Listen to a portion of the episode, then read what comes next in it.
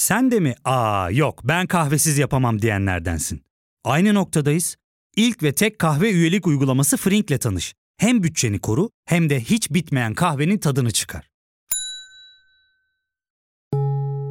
Yakınlarından terapinin onlara ne kadar iyi geldiğini dinlesen de kendin için bir şeylere başlamak zor geliyor olabilir. Ya da sevdiklerine yardım etmeye istekliyken kendi ihtiyaçlarını görebilmek.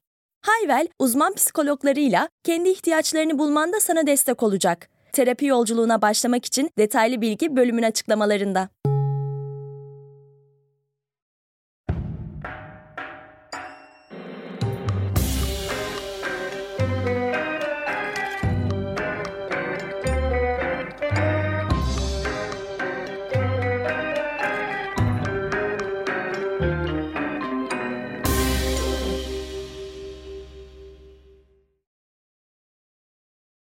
Hanımefendiler, beyefendiler, pek sevgili, çok kıymetli kelimenin ham anlamıyla dinleyenleri merhaba. Ben Deniz Ali İhsan Varol. Potbi Medya ile gerçekleştirdiğimiz bu kaydımızda Argo denen koca deryanın kıyısında oynamak, çene suyuna çorba kaynatmadan iki lafın belini kırmak, bildiğimizi çıkızlamak, bilmediğimizin alargasından geçmek için hazırlandık. Dahil olduğunuz için çok teşekkür ederiz efendim. Efendin kalem odasında. Pastırma olacak topal eşek gibi gevşeyeceğine al istikametini de silkelemeyeyim tozunu. Dört harfli Fransızca kökenli kelimemiz argo, zaman zaman jargonla, zaman zaman küfürle dirsek temasında olabilen bir sözcük. Hele ki madem Türksün, küfret, ürksün coğrafyasındaysak argonun tanımlamasını yapabilmek hiç kolay değil. Belki de bu nedenle Türkçenin büyük argo sözlüğünün yazarı Sayın Hulki Aktunç kitabında argo kavramının tam 11 ayrı tanımına yer vermiştir. O tanımlardan biri de meşhur dil bilimci, sözlük yazarı ve ansiklopedist Ferit Devellioğlu'nun Türk Argosu kitabından alıntıdır. Argo'yu şöyle tanımlıyor Sayın Devellioğlu. Genel dilin koynundaki asalak bir kelime hazinesi. Ne demek ulan bu? Manası çok derin.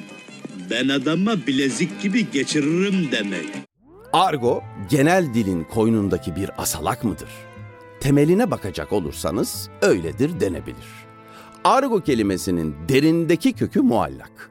Sözcük 16. yüzyıl Fransa'sına o devrin, o devranın hırsızlarına, haydutlarına, dilencilerine mal. Bizimkiler duruma Fransız kalmayıp kelimeyi dağarcığımıza katmadan önce bayağıların, aşağı olanların dili anlamında lisanı hezele denilmiş argoya. Bir de lisanı erazil var. Yani rezillerin dili. Bir sene. Ha o sene yeter. Malum ecdat güzel ötekileştiriyormuş. Kabul etmek lazım. Yani ecdat bir ötekileştiriyormuş ki bir de yer ötekileştiriyormuş. O kadar diyeyim. Fakat argo her zaman ötekilerin dili değil. Bazen içeridekileri ve dışarıdakileri tanımlayarak grubun birliğini sağlayan bir kavram, bazen de dil düzeyinde özelden genele yayılan gelip geçici bir moda. Tıpkı 80'li yıllardaki Herald yanilerin, alakaya çay demlelerin, hayda ne işin var çaydaların gelip geçmesi gibi. Aralarında iz bırakanlar da oldu tabii. 80'ler acayip bir dönemdi.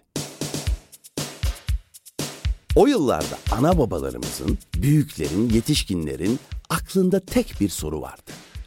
CR'ı kim vurdu? Ewing petrolle yatıp kalktığımız o günlerde tek kanallı televizyonumuzda dünyanın en güzel Türkçesi konuşuluyordu ve biz küçükler reklamları çok seviyorduk. Reklamlar sayesinde Hollywood film yıldızlarının kuaförü Dusty Fleming ile tanıştık ve "Okay Dusty" sözü böylece dillere pelesenk oldu. Bugün Dusty unutuldu ama okey halen dilimizde. Keza nasyonel markalı televizyonların anında görüntü, beklemeden ses sloganını da hatırlayan pek çıkmaz. Fakat MFÖ'nün neredeyse her mısrasında bir argo tabir bulunan hiç hani hani hani anında görüntü şarkısı ilk gençliğini bendeniz gibi 90'larda geçiren hemen herkesin az çok ezberindedir. O yıllar Raconlardan bıktık artık zaten haybeden yaşıyoruz yılları. Zaten sonrasında da Polat gelip racon kesmiyorum, kafa kesiyorum diyerek olaya noktayı koyacak. Ama 90'lar 80'lere nazaran daha bir göte göt denen yıllardı muhterem dinleyicilerimiz. Can baba sağ olsun. Hakkını veremedik ama biz göte göt dendiğini Can Yücel'den öğrendik. Sonracıma kart nedir, postal nereye girer, kıçın fosforu etrafı ne ölçüde aydınlatır bunlar hep Can Baba'nın hikmetleri. Bu arada hazır temas etmişken ek bir bilgi vereyim. Can Yücel'in bir televizyon programında Nazım Hikmet kartpostal şairidir diyen Duygu Asena'ya kart sensin, postal da sana girsin demesi kuyruklu bir şehir efsanesidir efendim. Rahmetli Duygu Asena bu yalanın ağırlığını yıllarca omuzlarında taşımış. Bir diğer söylenti bu lirik yorumun adresinin Ece Ayhan olduğu yönünde. Çünkü 1987 yılında yapılan bir söyleşisinde Nazım'ın büyük bir şair olduğuna hiç kuşku yok ama 1950 sonrası yazdıkları kartpostal şiirleridir diyor Ece Ayhan. Ve muhtemelen bunu duyan Can Yücel de Şimdi ananı laciverde boyadım it oğlu it. gibi hallere giriyor. Girmiştir. Olabilir yani söylenti hep bunlar. Fakat edebiyatçılarımızın polemiklerine argoyu katmaları, hatta argoyu polemiklerinin ana konusu haline getirmeleri aynıyla vaki hadiselerdir. Buyurun 1938 yılının Mayıs ayına. Bir tarafta Peyami Safa, Yaşar Nabi Nayır, Orhan Seyfi Orhon, diğer tarafta Nurullah Ataş, Vala Nurettin, Sabiha Zekeriya Sertel. İlk atak Safa tarafından geliyor. Bir takım yazarların halkın hoşuna gideceğiz diye birbirleriyle yarışırcasına mahalle ağzını ve argoyu en ciddi mevzulara ifade vasıtası yaptıklarından söz ediyorlar. Oo. Onlara göre demokrasi, halkçılık ve edebiyatı yanlış anlayan, halk diliyle argo arasındaki ayrımı bilmeyen bu bir takım yazarlar, laubali ve sırnaşık bir edayla zevk sahibi bir insanın tiksinmeden işitemeyeceği tabirlerle yazı dilimizi istila ediyorlar. Yaşar Nabi bu tip kelimelerin roman ve hikayede hususi bir maksatla kullanılabileceğini ancak bu tarzın gazete diline girmesinin kuvvetli bir kültür seviyesine sahip memleketlerde mümkün olmayacağını söylüyor. Peyami Safa ise ektiğini biçen bu bir takım yazarların bir terbiye hasatı yaptıklarından bahsediyor. Bu atağın muhatabı olduğunu anlayan Vala Nurettin ise gecikmeden dile ve kültüre zarar vermek şöyle dursun, bu tip tabirleri yazıya geçirmek suretiyle unutulmaktan kurtardıkları için büyük bir hizmette bulunduklarını söyleyerek kontraya kalkıyor. Vala'ya desteğe koşan Nurullah Ataç ise zaten bir süredir garip akımının tazeliğine vurulmuş halde. Yazılarında şiir dilini konuşma diline yaklaştıran, şiiri şairanelikten kurtaracak olan Orhan Veli ve arkadaşlarını büyük övgülerle kucaklıyor. Öyle ki Orhan Veli şiirini değiştirip uzanıp yatıvermiş sere serpe. Entarisi sıyrılmış hafiften frikik veriyor diye yazsa onu bile beğenebilecek durumda Ataç. Elbette bu tartışmayı kaçırmıyor kendisi ve argo kelime kullanımı ile adilik arasında bir ilişki olmadığını, aksine kibar kelime kullanmanın adilik alameti olduğunu iddia ediyor. Peyami Safa'ya söylenecek şey mi bu? Geçiyor daktilonun başına ve şunları yazıyor. Halk tabirlerinin yazıda itibar kazanmasını sağlayan iki aydın zümresi vardır. Dili sadeleştirme arzusunda olan milliyetçiler ve umumi alakayı çekmek için en iğrenç argoya kadar her çeşit halk tabirini yazılarında kullanan komünistler.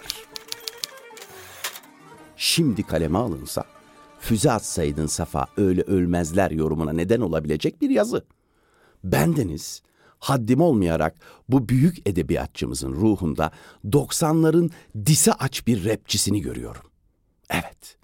Annesi Server Bedia'dan aldığı Server Bedi takma adında bile dise aç bir rapçi romantizmi var bence. Dedikoduya kaçmak istemem ama Peyami Safa'nın Snoop Dogg'la benzer alışkanlıklara sahip olduğuna dair rivayetler de var. Zaten dedikodu yapacaksak eğer Safa'nın Nazım Hikmet'le olan disleşmesini anlatmak lazım ki o ancak bambaşka bir kayıtın konusu olur. Şimdi küçük bir ara verelim. Çok bekletmeden konumuza geri dönelim. Ya fark ettin mi? Biz en çok kahveye para harcıyoruz. Yok abi, bundan sonra günde bir. Aa, sen Frink kullanmıyor musun? Nasıl yani? Yani kahvenden kısmına gerek yok. Frink'e üye olursan aylık sadece 1200 TL'ye istediğin çeşit kahveyi istediğin kadar içebilirsin. Günlük 40 TL'ye sınırsız kahve mi yani? Çok iyiymiş. Aynen. Hatta şu anda 200 TL'lik bir indirim kodu da var. E hadi hemen indirip üye ol da bu fırsatı kaçırma.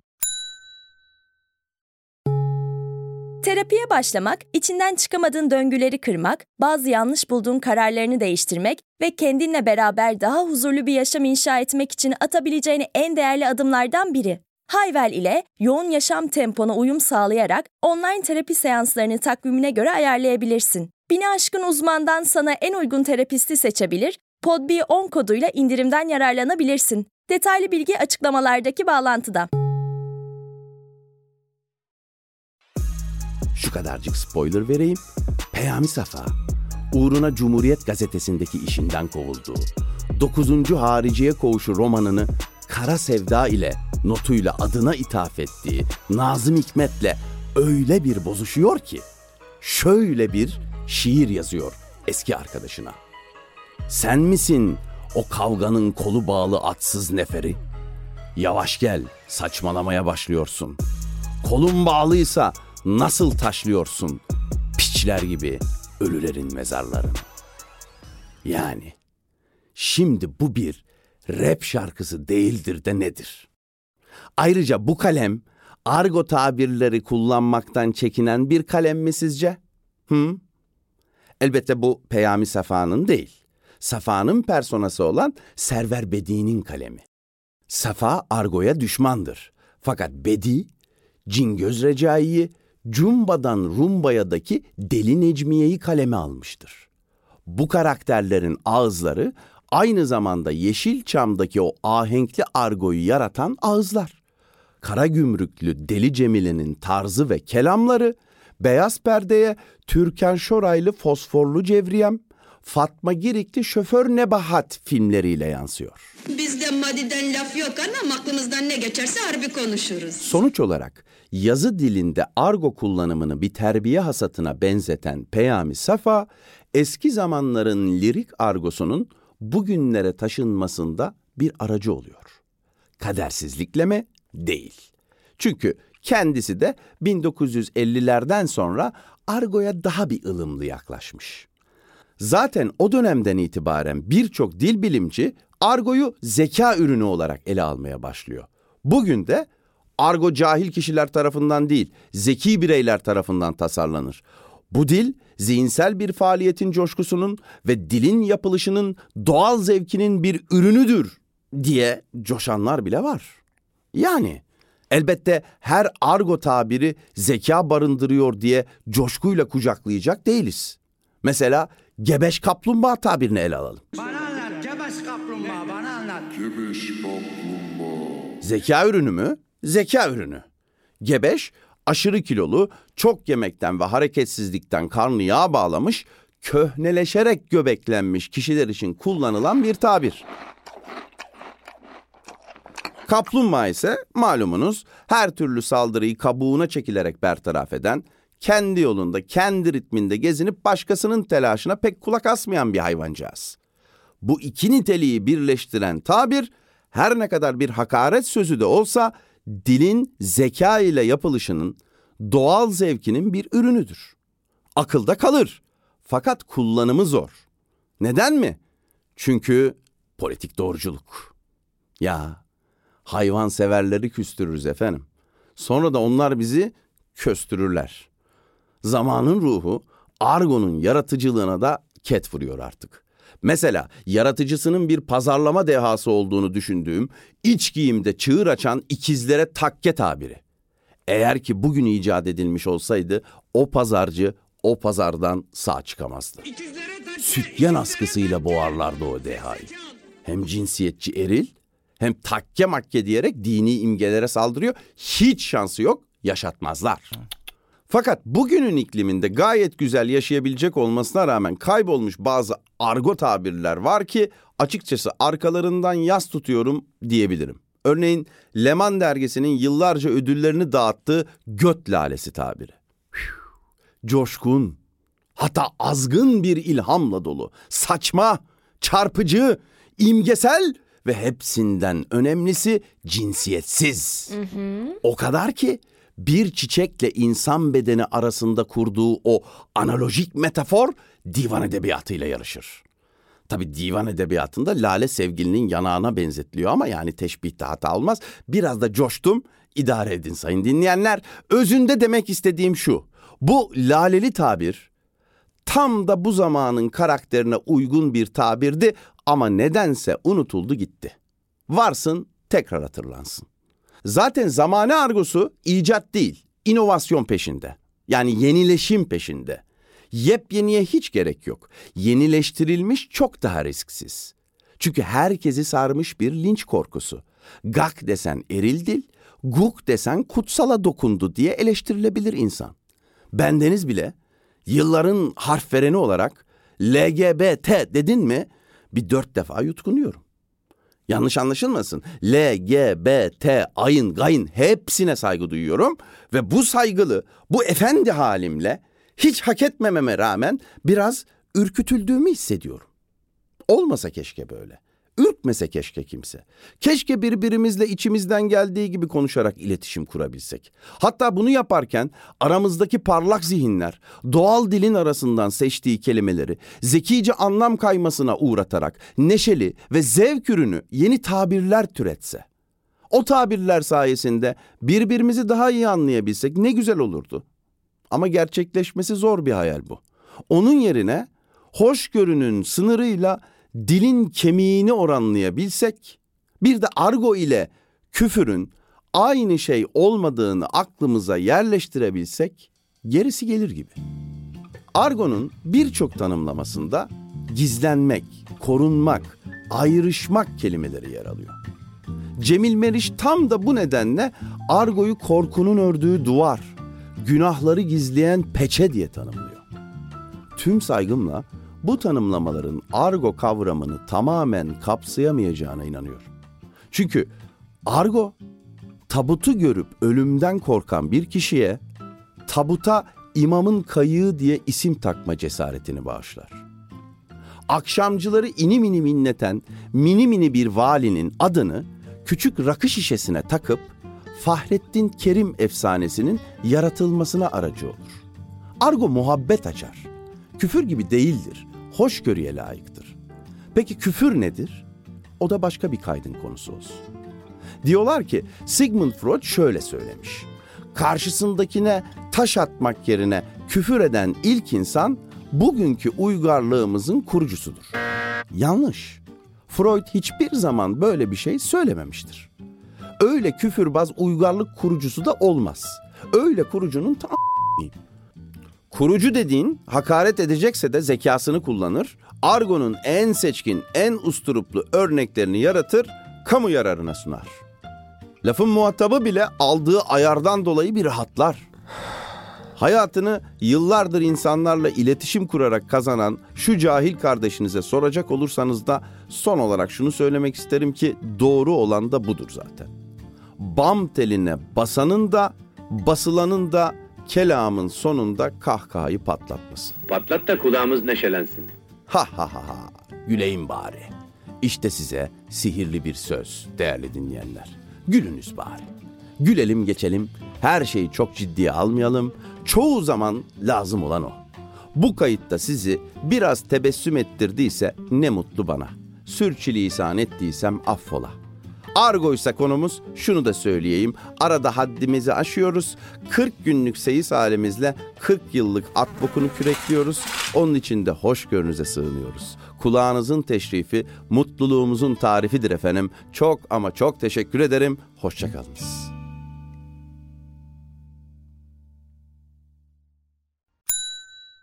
İlk ve tek kahve üyelik uygulaması Frink, 46 ildeki 500'den fazla noktada seni bekliyor. Açıklamadaki kodu girerek sana özel 200 TL'lik indirimden faydalanmayı unutma.